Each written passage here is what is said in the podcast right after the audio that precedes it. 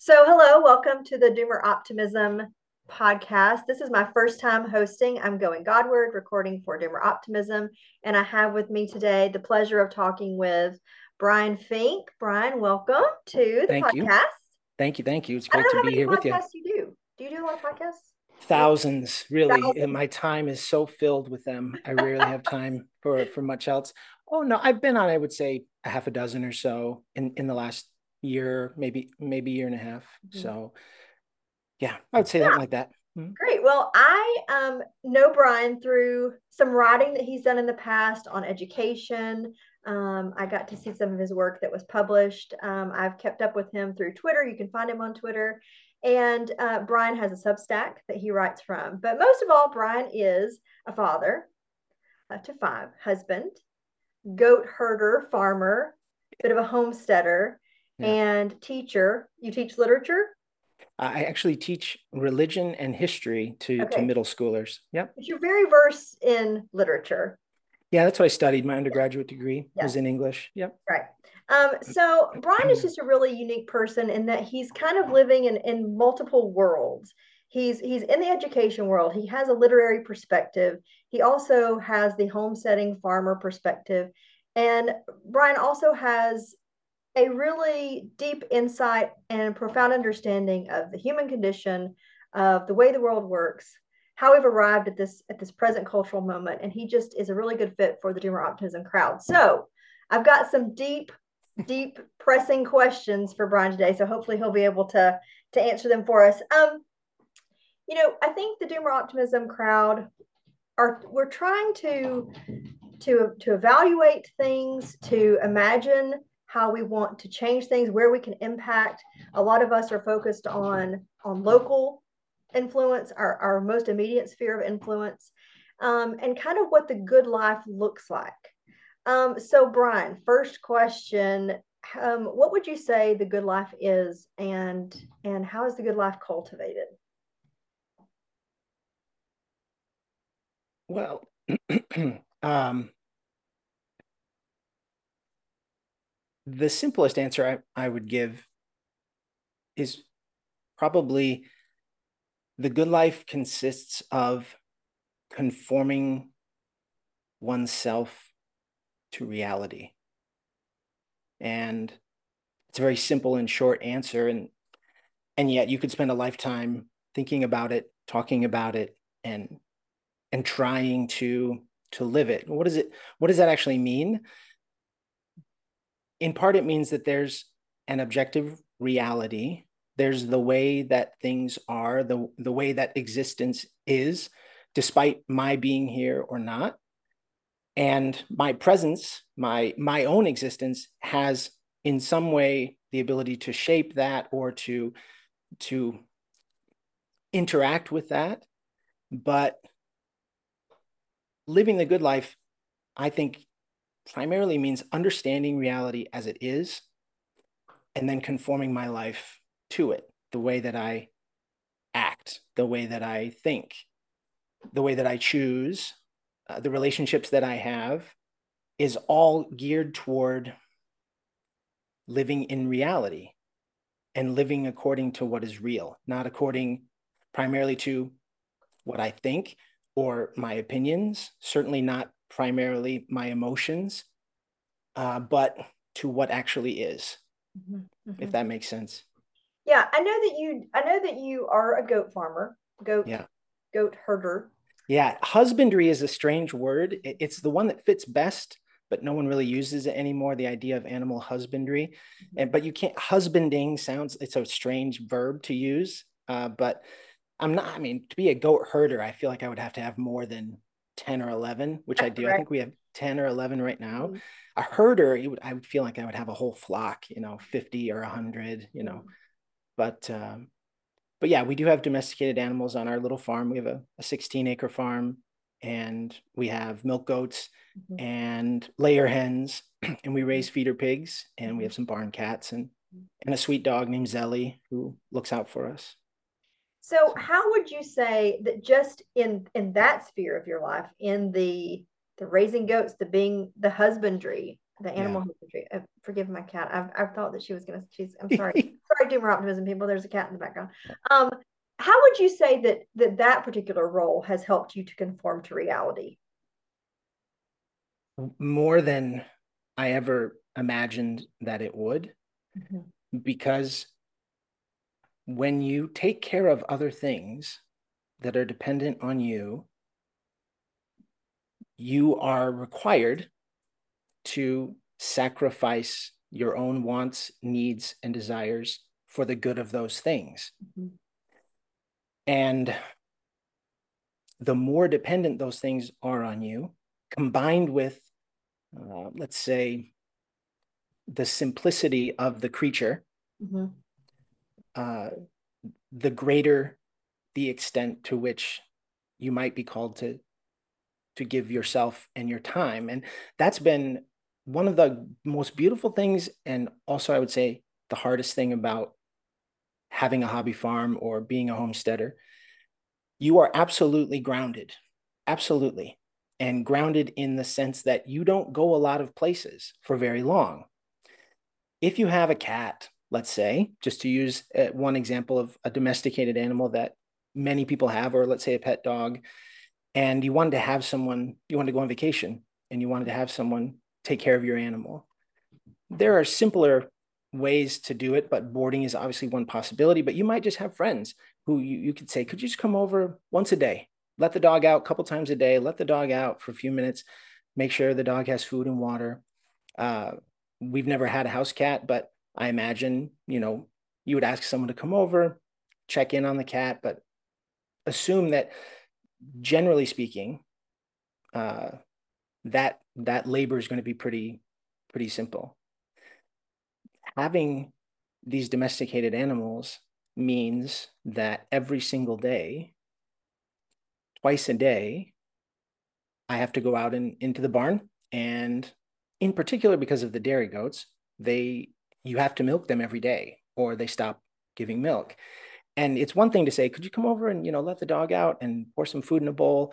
make sure you know throw the ball for a few minutes and there's another thing to say could you come and milk these goats um at at five in the morning and five at night and there are three of them that you have to milk yeah. and you need to know who they are and they're actually not very friendly so if they don't know you they're not coming up into the milk stand so good luck with that they're faster than you you're not going to be able to catch them mm. uh, you could trap them but that that might take half the day um, so the short of it is, Jocelyn, we don't we don't go very many places. And I was actually thinking about it earlier today, thinking about whether or not that seems like a burden or it seems oppressive. But I have found it since since my wife and I started into this thing shortly after we got married nine years ago, that it has been the most liberating of things mostly because it it makes my life really simple mm. and and I dare I say ordinary, which is a word that maybe is terrifying for a lot of people. They wouldn't necessarily want to describe their lives as ordinary because that seems unsexy mm-hmm. or unfulfilling. But I love my ordinary life. And in part because, and we've talked about this before, one of the goals of my life and, and the, the goal of our marriage, my wife and I, is to have an ordered life, mm-hmm. to order the things that we do, to have reason, good reason for the choices that we make. And as I said before, the, the time that we spend and how we spend it. And so you eliminate a lot of things. Anytime you make a choice, you're always making a choice between two things. Hopefully, it's two good things and you're choosing between two goods or maybe many goods. But there's always that act of discriminating, choosing between one thing and another. And the beauty about living on a, a hobby farm is that your choices are limited mm-hmm. So that you don't feel every single day like you're walking down the the cereal aisle at a major grocery mm-hmm. store where mm-hmm. there's 500 different options mm-hmm. and 20 new ones and 50 that are about to go away. And so you have this overwhelming pressure to make a really important decision from an unlimited number of options and you find yourself paralyzed because well i really love cinnamon toast crunch but look at this new thing this new reese's pieces peanut butter thing mm-hmm. is that going to be good will i be fulfilled if I... so having a hobby farm essentially means that you have two or three options and and they're not detestable nor are they the the epitome of breakfast cereals but they're good and reliable and nutritious and um, they won't upset your stomach to, help conform you to reality.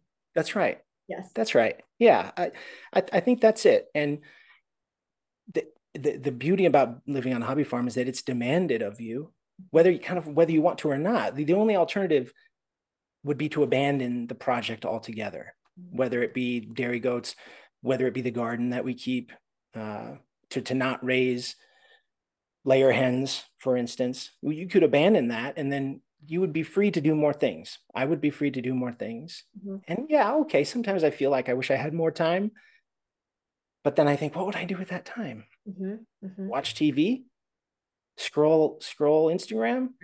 Um, what what what would be the thing? Yes. You know, and my wife likes to say you could spend more time with your children, but they're out. They're out with me. They mm-hmm. they they love they love being on the farm. Mm-hmm. It's actually it reminds me of a story when our daughter, who is now eight, she was probably three, maybe, and we went over to a friend's house, and uh, they have this big bay window that looks out on their backyard and then they've got some sort of timber behind that like a um, some some timber that goes back a little bit. And she was kind of staring out the window and looking and for a long time and i went i thought oh it's just beautiful she must just be looking out at the trees and and um at, at one point i finally went up to her and i said edith what are what are you looking at are you what are you looking at the trees are you looking at the what are you looking at? And she sat for a moment and then she said, Dad, Dad, where are there goats? I don't see any goats. And it never occurred to her that we might be the only people we know who have goats. We might be the only people we know who live this kind of life. Mm-hmm. And so for her, it's the most natural thing in the world that mm-hmm.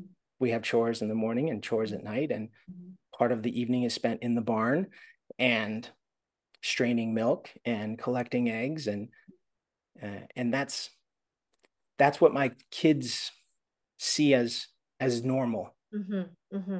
even though in the world it's let's say far from it you yeah. know that's really special you know I, i've talked about this before and i was actually reflecting on this today um, and just in terms of, of raising children technology screens i know you i think you and i maybe have even talked about this or, or maybe i've read something but that you've written i feel like technology kind of robs children of any sort of like childhood experience where memories are created and things that they can revisit when they're older and they need something that grounds them there's not really anything there um, whenever their lives are spent engaging with technology Right. Um, but it sounds like, you know, what you're providing is something that creates a foundation in reality. Yeah. That that will sustain them whenever they are older and yeah. Yeah. I hope so. I hope so.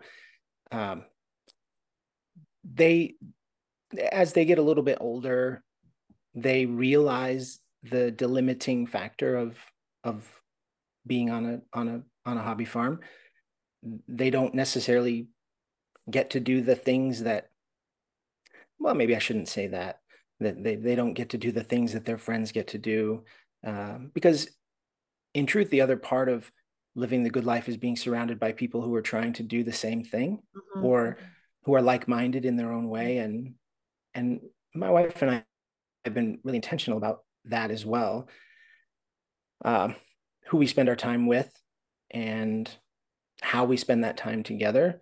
Mm-hmm. So uh, it's not not to say that all of our friends are are homesteaders and off the grid, you know, mm-hmm. or any anything like that. But but by and large, we try to spend time with families who are trying to cultivate what's real in their own family and they're trying to create a, a culture of of groundedness of the importance of family of call it traditional values i guess if you want although i don't know that that's the best description of it um, but that's really that's really important too because the other really difficult thing and this is one one area where if i could give any word of advice to people who are thinking man i would love to start this thing. I'd love to get some animals. And you know i always tell people to start with chickens. They're the easiest mm-hmm. i think to start with and they're the easiest to lose you know? So if something goes wrong and a fox gets in and kills all your chickens i mean it's it's it's unpleasant for sure for sure. But it's it's not as devastating as losing a a jersey cow mm-hmm. right? Not as devastating as as like when one of our our goats gets ill and we have to um dispatch as it were um but at the same time people think i it it's often idealized this idea of homesteading, hobby farming. We get off the grid, we can raise our own food, we can be one with nature and one with the land. And uh, you have, in one sense, a kind of ironic situation where you have a community of people who are trying to do it, right? Mm-hmm. Uh, on many different levels, whether it's growing food or raising animals or just trying to be generally more self-sufficient.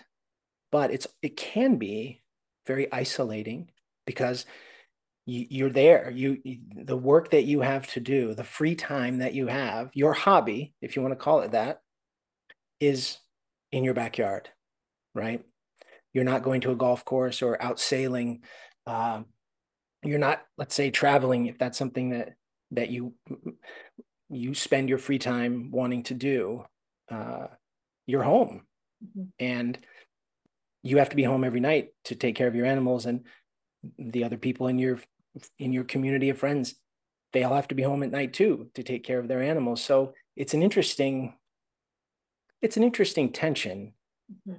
to, to live that that way um, but i think as you said what's the alternative and it's so sad to see in so many ways that the most important and formative years of people's lives these little kids are being spent in a kind of passive um, in a kind it's of like a trance. Yeah. yeah. yeah. that's a good way to describe it. Yeah. Nothing permanent, mm-hmm. uh, nothing to hold on to. Nothing real. Well, uh, no kid is gonna no kid is gonna grow up and say, "I can't." I remember when I was a kid. I remember that those those long days I spent playing Minecraft and mm-hmm. and they will look back, I think, and regret mm-hmm having done so. Yes. Or or they may not even have any memories to reflect on mm-hmm. because there's nothing that touches the soul. I mean, right. there's no there's nothing on YouTube that's that's leaving a mark on your soul the way that traveling with your family to the Grand Canyon might, or having a, a visceral experience of watching, you know, um, baby goats be born, right. or or even just the the daily ordinary event of having dinner together as a family let's say uh, those things leave an imprint you know yeah. that the way that technology or at least the the way that technology is used now and, and across the board yeah. wouldn't yeah uh, something i wanted to ask you you kind of talked about the challenges that you experience with homesteading just the lack of freedom you know if you want to say that I mean, freedom is a whole word that we could unpack. Right. Yeah. You know, what is freedom really? Um, yeah. yeah. So your, you know, your inability to just kind of move about in the world in a way that's leisurely because you have responsibility. So that would be a bigger challenge that you experience. Sure. Um, what are some of the successes that you've experienced in terms of just character development shaping mm. you as a person, shaping you as a family. We talked a little bit about what your children are getting to experience. Um, but yeah. what would you say in terms of just personal success? It doesn't have to be material, it can be a character um, sure. yeah. formation that you're experiencing um, with homesteading. What could you say about that? Yeah, that's a great, great question. I will say off the off the top, the way I'm doing hobby farming is not materially successful. I will tell you that from the beginning there are other there are other ways that other people do it and have found at least some form of material success. Our goal is to break even. So to be able to continue to raise animals and grow our own food and to be able to do so in a way that doesn't have a, a heavy financial cost to it. Um, so that's our goal. And it, you know, it's it's like any other hobby. You choose how you want to spend your free time and how you want to spend your extra money. Mm-hmm. And we spend our free time and our extra money doing this. There are so many other things you could do. And depending on what your interests are and depending on what your gifts are, that could take you any number of places. Uh, I think the difference between many hobby or many forms of, of hobby and, and leisure is an interesting word uh, that that that's wrapped up in a lot of other things, but uh, there is a demand, as I mentioned, there is a demand placed on your time and placed on on your freedom or your your ability to to make a decision on a whim, to be spontaneous. I'm too old for spontaneous. I don't like spontaneous, you know? And maybe that's just me being kind of cranky and and um and being a doomer if if that's i asked my wife today because i was going through some of the questions that you were going to you were thinking about asking and are you an optimist or a doomer and my wife without hesitating said well by nature you're a doomer and i was like no you're absolutely right it's true it's true but uh but the i would say the difference between homesteading and other other hobbies is that um, that homesteading demands change of you in a way that I don't know. I mean, you can prove you can improve on your golf game for sure, and you know, you, sailing takes far more skill um, than I could probably muster, but it is a kind of disciplined order of the daily life, and it's helped me i know in a, in a particular way just order my life more clearly and to be intentional about the things that i do. It forced me to start going to bed earlier and wake up earlier which i think everyone should do. Uh, as a matter of health mm-hmm. physical health mental health uh, nothing nothing really good happens after about 11 o'clock at night nothing good across the board it's physically demanding, so that's helpful. I don't ever have to worry about counting my steps. Um, I do exercise with uh, with a group of guys, but that's more for fraternity and community than it is for, let's say, being ready for bikini season. You know, um, there's a there's also a, a kind of direct connection between making and, and using my hands and producing something that you end up recognizing the value of things. Uh, you know, a simple example is when you know one of the one of the chickens steps on one of the eggs that's in the layer box, and you're like, "Come on, man! Do you know how much work it took me to get you to lay that egg?" All right, okay, I understand.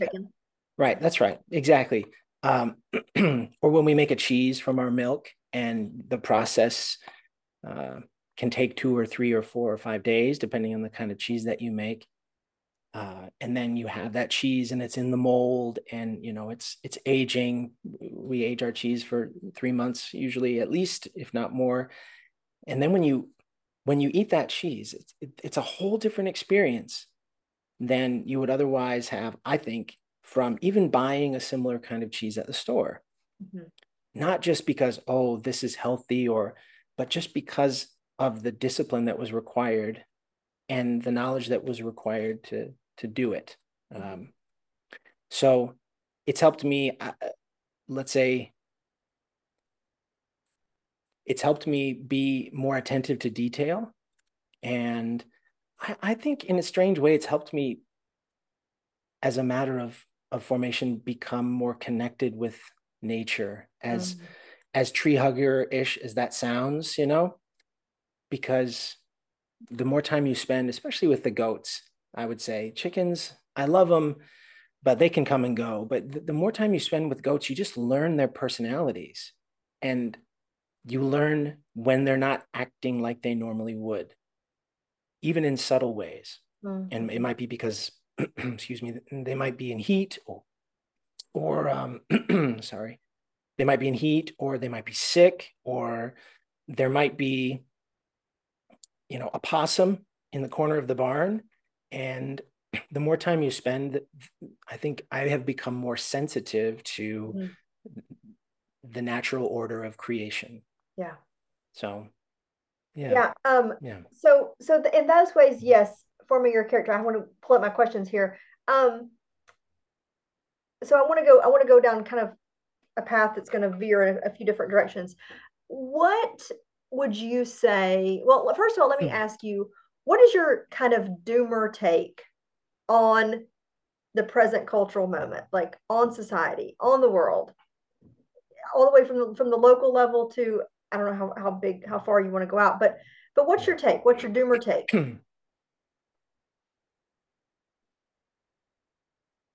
well, my my wife was right when she just said by nature, I tend to, I tend to be more skeptical and pessimistic by nature. Um, and so it's very easy for me to see the way in which the current cultural moment is heading nowhere good fast across almost every spectrum of civilization from the the health the physical health of of the west mm-hmm. to of course politics education um, the family, uh, community, uh, and and all the effects that are downstream of that, things like addiction and infidelity and uh, uh, crime. Um, so so it, it, it's easy, I would say, for me by nature to sort of look out and say, nothing good is here nothing good to be found. Why am I even bothering with this? Um, why am I plugging away at what I hope is a good for, let's say, my wife and children, or my students, or my friends? Uh, or why am I bothering to plan long term? Because this is all going to be gone soon, either as a result of, you know, war or civil unrest um, and I'll tell you what, the longer you spend on Twitter, the more pessimistic you get. So it's it's much better uh, for me to spend less and less time there. Um, that said, hope springs eternal. And because I recognize without any ambiguity that this is not the end, that this is not the place where all the things that are supposed to be good will end up being good that all of the desires of my heart that cannot be fulfilled here really tell me more than anything else that I'm not made for this world. They have tremendous hope because there isn't anything in the world as bad as it gets that can take away the the eternal promise. And uh, my wife asked, "Is this is this doomer optimism thing? Is this a religious thing? Do they talk about religion?" And I said, "I think they talk about everything." And she said, "Well, are you allowed?" And I said, "I'm going to talk about whatever I want. I guess they can just edit it out later or say, well, we were going to have this guy on." No, but you say whatever you want to yeah. say. We interview yeah. people all across. Yeah, we did. Um, we we interviewed um a couple of women, um, Catholic ladies who yeah. um translated out of old English. Um, I cannot remember the name of the poem. I'm sorry. I'm sorry, girls, that I can't remember. But um, it was about the Rood. Um, the dream, the dream of the Rood. Yes, the dream of the Rood. Yes. Yeah. So yeah, it was beautiful. We, yeah. yeah. it was beautiful poem. They translated it out of Old English, and it was absolutely. I think they did it for First Things. The First Things they did it for. I think so. That's no, right. the lamp. Matthew Walker. Oh, yep, that's right. Yes, that's right. Yep. Um, so really beautiful. So no, we we cover everything. So you say whatever you want to say. Yes. Well, that's exactly it. I, that that n- there's nothing that can there's nothing that can ultimately lead me to despairing about existence because I'm destined for another world. And that's where I've placed all of my eggs. And it doesn't mean that everything's going to be great here, sunshiny or otherwise. No, probably just the opposite. Not just because of the state of affairs of, let's say, secular culture, but because if you choose to be a follower of Christ, you can expect that things aren't necessarily going to go the way that you might imagine they would. And in fact, you're actually blessed if they don't. If if things are always going the way that you imagine they should, and you're not running into any opposition based on how you're choosing to live as a follower of Christ, then you're doing something wrong. You've adopted a, a kind of secular form of, of Christianity, let's say, where you've bought into the concept that religion is the thing that makes people feel good about themselves or it's a, a, kind of therapy that allows them to deal with their problems by offloading them onto some invisible force um, and you choose the kind of christianity that lets you continue to live exactly how you want while also feeling good about everything that you're doing that's just not how it works all you have to do is open the bible and and and follow the life of christ to see that that quite the opposite is the case. So many times when you encounter Christ in the scriptures and he's encountering someone else, the the summative statement that he makes is you need to change your life. And you need to change your life probably in the opposite direction that it's currently going. So once you accept that, and that becomes the lens through which that becomes the lens through which you view life itself then come what may come whatever may it's going to be fine it could be horrible it could be as as violent and bloody and horrific as you could imagine but it's going to be fine uh, because saint teresa of, avila once was once asked, and I may get the quotation wrong, but they she was talking about suffering. I don't know, she was not, it's not like she was interviewed because you know they didn't do the interviews back then, but she wrote something about suffering, essentially saying that compared with eternity, the the worst suffering in this life is is equivalent to to one bad night in in a in a cheap hotel or the equivalent of that. Compared to eternity, all the suffering in the world is like one bad night's sleep in a in an unfamiliar place. That's that's so comforting. Um, it makes me think about kind of the next thing I wanted to ask um, it, about suffering mm-hmm. and the role of suffering in our character formation, in kind of living the good life that there mm-hmm. an element of suffering that that kind of leads to leads us to be who we ought to be. Yeah. Um and there's an, a, a type of suffering that that just leads to greater destruction.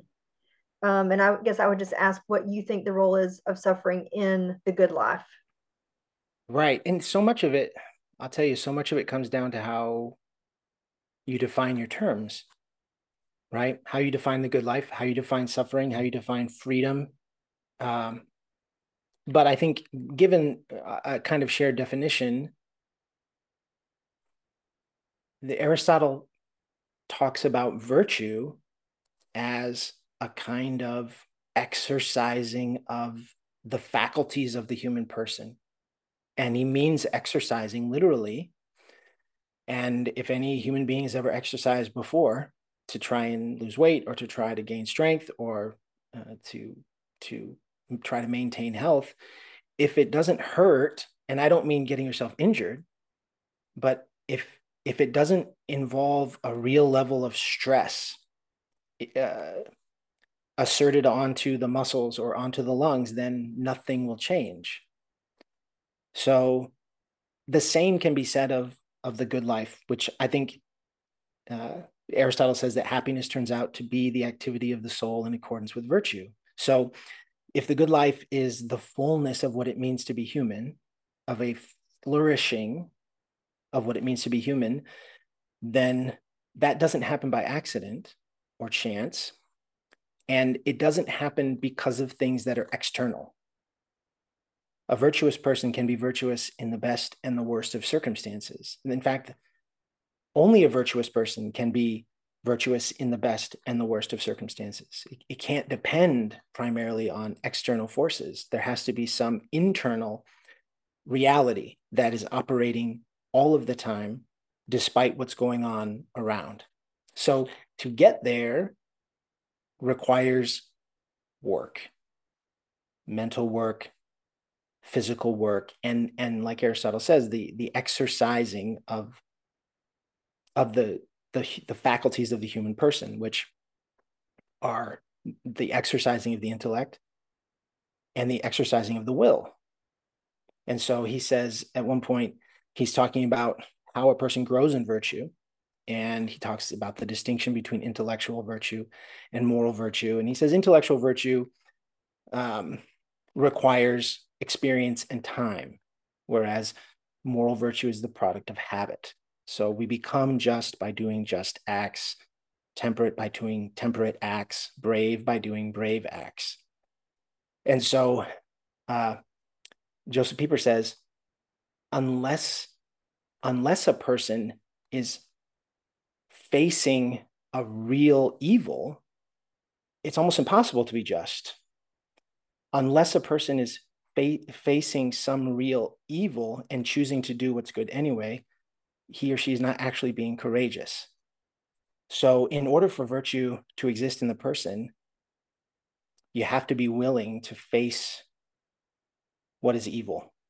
And you could use that. You could you could talk about that in the spiritual sense, or you could talk about it in the sense of the injustice the injustice that you would see in the world. Uh, but if you're not facing that and then choosing what's good anyway, uh, then then you're not actually living a virtuous life. So facing that will necessitate, by necessity, will require a sacrificial act of the self. It's the only way you get there. Yeah, I think that I think that's really good. I, I would say since we've talked kind of about your doomer perspective. Yeah. And we've talked about the role of suffering in our formation and in living mm-hmm. the good life. Um, what's your what's your optimist take you you kind of talked a little bit about like you know an eternal perspective but i guess yeah. i would ask if we could bring it down even to like the most micro level present day what are some things that that you see that are positive and what are some things that people could implement in their lives today yeah that would help them to cultivate the good life sure well it's um another great question and I was thinking about uh, I was thinking about it beforehand. At the foundational level, it's a way of thinking about existence. So, in one sense, you have to start there. I mean, depending on who you talk to, and, and you know, Jordan Peterson looms large in a conversation like this because he asks people when they're down and out to start with really simple things. And his most famous, of course, is to make your bed. That's his, his most famous, you know. To start with really simple things. Um, and and that's a way to get from let's say the lowest point you might find or you might feel that you are in your life to a point of stability. So the question at least in part is where where does a person find themselves at the present moment? Are they are they at the end of things thinking i don't know how it could get any worse and so overwhelmed by that feeling that let's say it's hard for them to get out of bed or it's hard for them to get to work every day or they just don't see the value in going out and meeting up with people or you know any number of those things. I mean if you're there and some people are then it is those very simple things to get you moving and to get you moving in the, in the right direction and i I'm going to creep back to where I was earlier, but a lot of what Jordan Peterson and others uh, would talk about. You know, Jocko Willink is another who comes to mind. I listen to his podcast on a regular basis. He's this former Navy SEAL, and and uh, when he gives advice, essentially what he says is, you need to order your life. You need to the, you need to order the things in your life, and um, I mentioned earlier, but practically speaking, I think one of the very best things that a human being can do if they want their life to improve is to go to bed earlier and get up earlier. And there's all sorts of reasons for that. And you can do any number of study excuse me you can do any number of inquiries into all sorts of studies and any sort of and you will learn over and over and over again that the body does better when it goes to bed earlier and wakes up earlier and uh, you see that in something extreme like the effects of people who work the swing shift you know my my sister was a labor and delivery nurse for a long, long time. And she often worked the 6 p.m. to 6 a.m. shift. And she did it very well. And, you know, your body adjusts. But when she stopped working that shift and moved on to something, let's say, more uh, circadian in, in working during the day, her health immediately improved immediately. And she's, I mean, she's one of the healthiest people I know. She's like always eating, you know, organic and she exercise. I mean, she's very conscientious about all of those things. But you can't fake your body into thinking that it's sleeping at night when it isn't. So that would say that's the number one thing I would say. Go to bed earlier, get up earlier. The number two thing, and I think it's going to be pretty controversial, is to stop drinking if you are. And people might say, well, you know, that's a personal choice, or I only have a drink, you know, when I'm out with friends, or okay, that that's fine. It may not be that you have a particular problem with drinking, uh, but again, you can you can look at all the scientific studies that have come out regarding alcohol, and none of them are good. None. Oh, what a glass of wine, antioxidants. That's not why people are drinking wine, right? Other than Stanley on The Office right? No, nobody's drinking wine for the antioxidants, right? It's just not happening. So, uh, the the problem, uh, of course, with drinking regularly is that you drink regularly and your body gets used to it, and it makes everything harder, except for the three hours that you're drinking. Everything in your life is harder as a result. And uh, so, I would say that's a huge that's a huge thing that people can do. Uh, if you want to get into the real nitty gritty, so we can we can bypass drinking and move on to the next thing. I think having a plan of life can be extremely helpful. If you want to make your life better, have a plan of life. What time I what time am I waking up? I'm going to write it down. I'm getting up at 6:30 every morning or whatever it might be.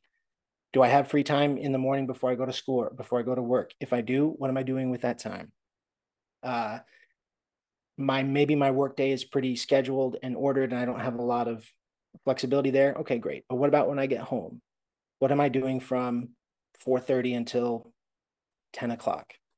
Right. I'm factoring in obvious things like eating, uh, bathing, you know, basic hygiene. But what about that time from 7 p.m. to 9 p.m. that that the vast majority of people have? What are you doing with that time? If you don't have a plan for what you're doing with it, that the most likely thing you'll do with it is nothing. And I think one of the things that human beings need in order to flourish is to have a real sense of accomplishment. I did a thing. I had a goal, I set a goal, and I accomplished that goal. Otherwise, you're just spinning your wheels, you know, just spinning your wheels. Um, that's a big thing. Technology, I would say for sure, the screens, the time spent scrolling, uh, the, the time spent worrying about things that you can't control. That's just that's just a fool's errand you know? And it's hard because obviously there are things that are out of our control that affect us of course and might affect us significantly whether it be politics or the economy whatever it might be. Um, and you can't just you can't just bury your head in the sand and pretend like nothing bad is happening but you're not adding one more moment to your life by worrying in fact just the opposite is the case right? It's the high stress, high anxiety uh, state that that so many people are constantly right at that edge, just below panic attack, just below freak out, just below, you know, screaming at the top of their lungs at the person who cut them off in the car ahead of them. There, people are just living there, and your body is not happy about that at all. Uh, all the the chemicals that are released as a result of that affect everything sleep the way your body digests food the way that your muscles uh, tense and relax all of those things are affected by that um, and you just you can't I, uh, you just can't pretend in a way like you're not worried about it if you really are. You have to find different things to to focus your attention on you know? Um, so that would say i would say personal like in the in a personal if, it, if you're just a single person living your life and you're trying to get things going in the right direction those are some practical things. Um, i would say uh, moving out a little bit communally get married and have kids if you're called to marriage get married and have kids uh, why because it's the best it's the best human beings are built for community that's how we're designed. And the, the most important community that you will ever be a part of is your family. You don't get to choose them. You don't get to just decide when you show up. Uh, you don't get to decide who gets to be a part of it. I mean, obviously, when you're an adult and you're, you're thinking about marriage, okay, there's there's a different decision, but you don't get to choose how many siblings you have, mm-hmm. and you and and yet you still you you you still have to be a part of it and Chesterton has some great things to say about the family. Um, he says it's the wildest of institutions. It's the freest of institutions because there's no limitations placed on it except by the institution itself. And so uh, it's a great adventure. Huge for men. It forces you to stop being lazy and fat and eating junk food all the time and wasting your time playing video games or looking at porn you must, if you want to be a good husband and a good dad, die to yourself and live for your wife and kids. Does that sound like a great thing that everyone's jumping uh, jumping up to do? Probably not when you describe it that way, but that's the irony. The irony of being a husband and dad is that so little time is your own, but you never really end up spending any better time than the time that you spend with your wife and kids. So if you're if you're dating someone and you're like, well, we're gonna get engaged and we're gonna get married soon, but I want to finish school and start the career and we'll make sure I just, who, who cares? Don't worry about that. Your kids don't care if you're poor when you get married. They don't care if you live in an apartment. They don't care. They don't care if you can't, you know, uh, rub two pennies together. Yeah. Do you want to make sure they have food? Yeah, of course you do. But you don't need, you know, you don't need the five bedroom, three and a half bathroom house. You don't need the career. You, you, you don't. Um, so feel free, you know, feel free and, and yeah. jump and take a risk and dive in and don't be afraid of it. Uh, that, that that's, that say the next commute. And then you want to have a good, you just need to have some friends really really not colleagues at work that you know you, you go to have a happy hour with uh, not just online friends who you may have close connections with for sure but you need people in your life who you see on a regular basis and spend time with on a regular basis and it's okay if it's just a few people. Mm-hmm. you don't have to have a lot of friends. It's actually it's not a, it's not a great idea because what ends up happening is that you don't get the quality time with any of them that you need and you always feel torn because you're being pulled in many different directions you know? Some people are more extroverted and introverted and my wife and i are both introverts kind of by nature. So we're, we're overwhelmed when when we get into big crowds of of people. So we're very content with you know four or five families who we see on a regular basis and we spend time with. And you need that.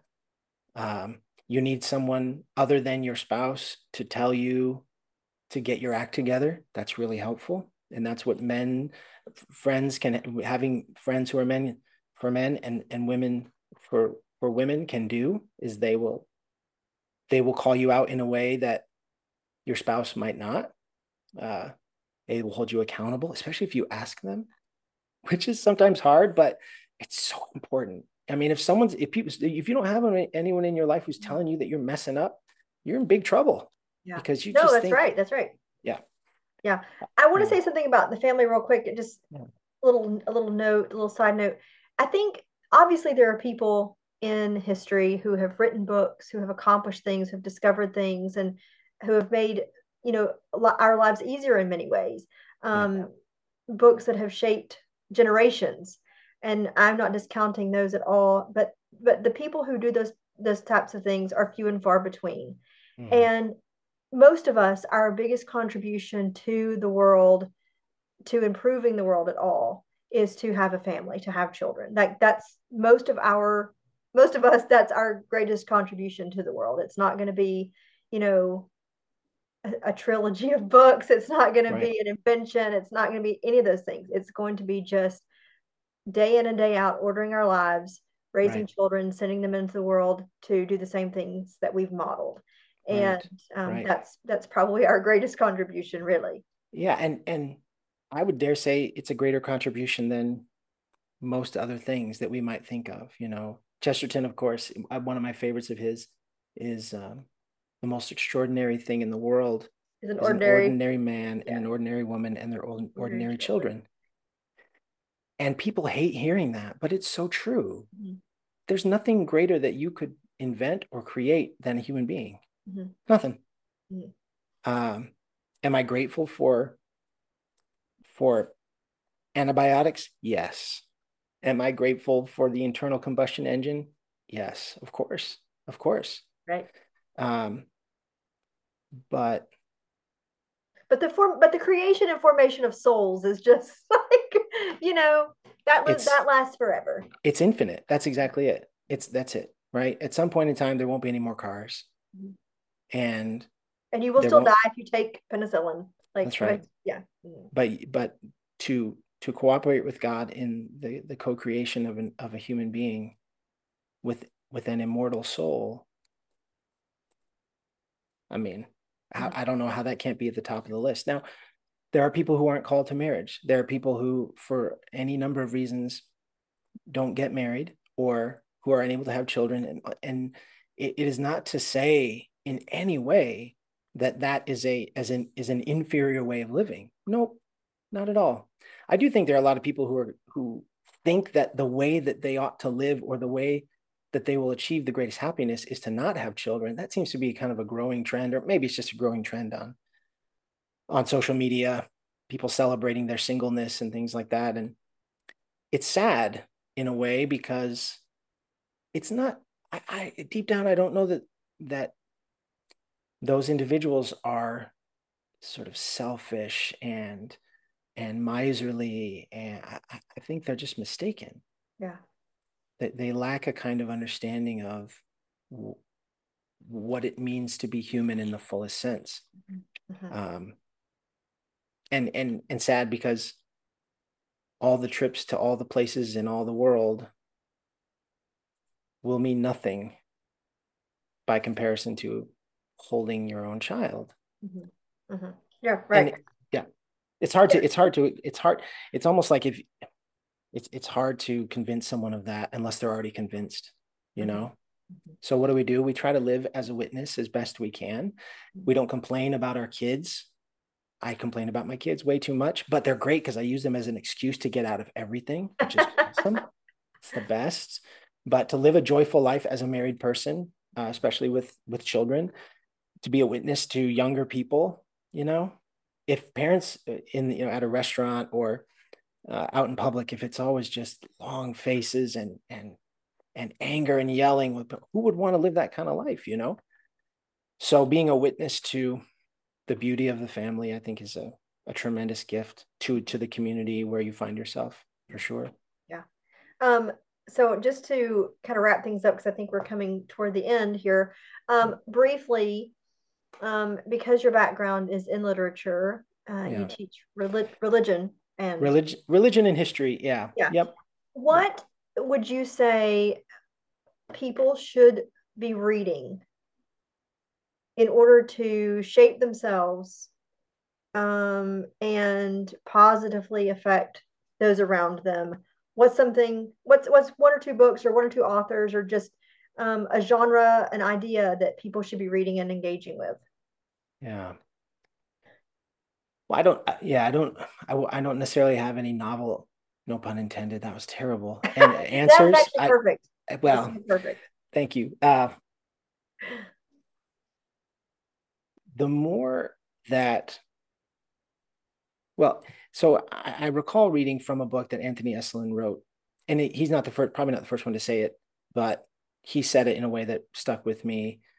He said, the reason that you read books written by people who lived a long time ago and who lived a long time ago, let's say in completely different parts of the world, and who lived a long time ago in completely different parts of the world under completely different circumstances, those are the books that you want to read. You actually don't want to read, you don't want to read books where you identify with the characters or you see yourself in the characters. And I know that's a controversial thing to say because it's extremely popular. It's it's an extremely popular approach to especially young adult literature that's mm-hmm. that's being published today well we want the kids to read it and if they can see themselves in it they, they can recognize themselves in it then they're more likely to read it true that's probably true but but anthony esolen says no you want to read perspectives from people who are completely different from you because you can't live their life but you can vicariously experience what they experienced by reading what they wrote, whether it be fiction or nonfiction, whether it be historical or contemporary. You want to delve into the worlds of other people who aren't like you. Mm. So that you become more and more human. You become a better seer of what real human life is like. So that would be I would say for sure, don't buy into, you know, if you're if you're if you're thinking, what should I have my children read? But they don't really; these things seem so distant to them, and so okay, that's fine. Will it be as entertaining? That's a tough thing too. You know, we hear it a lot in in schools. I just want them to read. I don't care what they read. I just want them to read. Hmm. It's almost like saying, I just want them to eat. I don't care what they eat. I just want them to eat. Part. Just want them to eat. That's right. Twinkies, they'll eat they'll, they'll eat Twinkies all day, you know. The analogy limps a little bit like all analogies do, but but uh you want you want your kids I think to to get into the meat. Get in, you got to dig in deep and and that's an intellectual exercise for sure. So but you start with the, you know all that you just start with with fairy tales and mother goose especially with little kids because they love sing song and rhymey and lyrical kinds of works. Mm-hmm. it, it, sticks with them in a way that is it's pleasing and enjoyable. Mm-hmm. uh, and you know mother goose and grimm there are lessons in there that are shown not necessarily told which is the best way to teach anything. You show it you don't tell it because people don't like to be lectured to people don't want to be moralized to. So you you try and find stories that that show rather than tell. Uh, i have become as i've gotten older more of a reader of nonfiction than of fiction and i would say to my detriment. Um, i've tried in the last couple of years to be a reader of nonfiction by day and a, and a reader of fiction by night. So rather than reading a social commentary or reading, you know, uh, some historical uh, book or philosophy or theology or something like that. At night, I'll try to read more and more novels. Mm-hmm. So uh, it engages a different part of the brain. And as I've gotten older, I think, as I said, to my detriment, my imagination has waned a bit because I, I've spent more and more time reading nonfiction not to say that it's bad in and of itself, but I think letting kids create worlds in their minds is extremely yeah. helpful yeah. Uh, and uh, and good. It's it is amazing what my kids will remember from the things that we've read and the worlds that they'll create, you know, on their own as a result of that. Mm-hmm. mm-hmm. So, yeah. yeah, that's so good. Um, I think that you've done such a good job of of talking about about the good life. That's what I think we're all whether consciously or unconsciously we're trying to to achieve. We're trying to to find the good life and to live it. Um, yeah. and I think that you've shared about your homesteading experience, about raising a family and all the the things that come along with that. Yeah. Um, suffering, character formation, um, the sacrifice that you have to make, and the grounding like how it grounds you to reality can helps you to conform to reality is all um, instrumental in living the good life. Mm. brian thank you. This is so good. Yeah no yeah. this is great. I'm, i appreciate I'm... i appreciate you coming on Doomer Optimism. Um, i'm gonna yeah. I'll, I'll end the recording. You and i can chat a little bit after but thanks so much for coming on. Well thank you very much for the invitation. Uh, it was a delight delight to be here. Thank you brian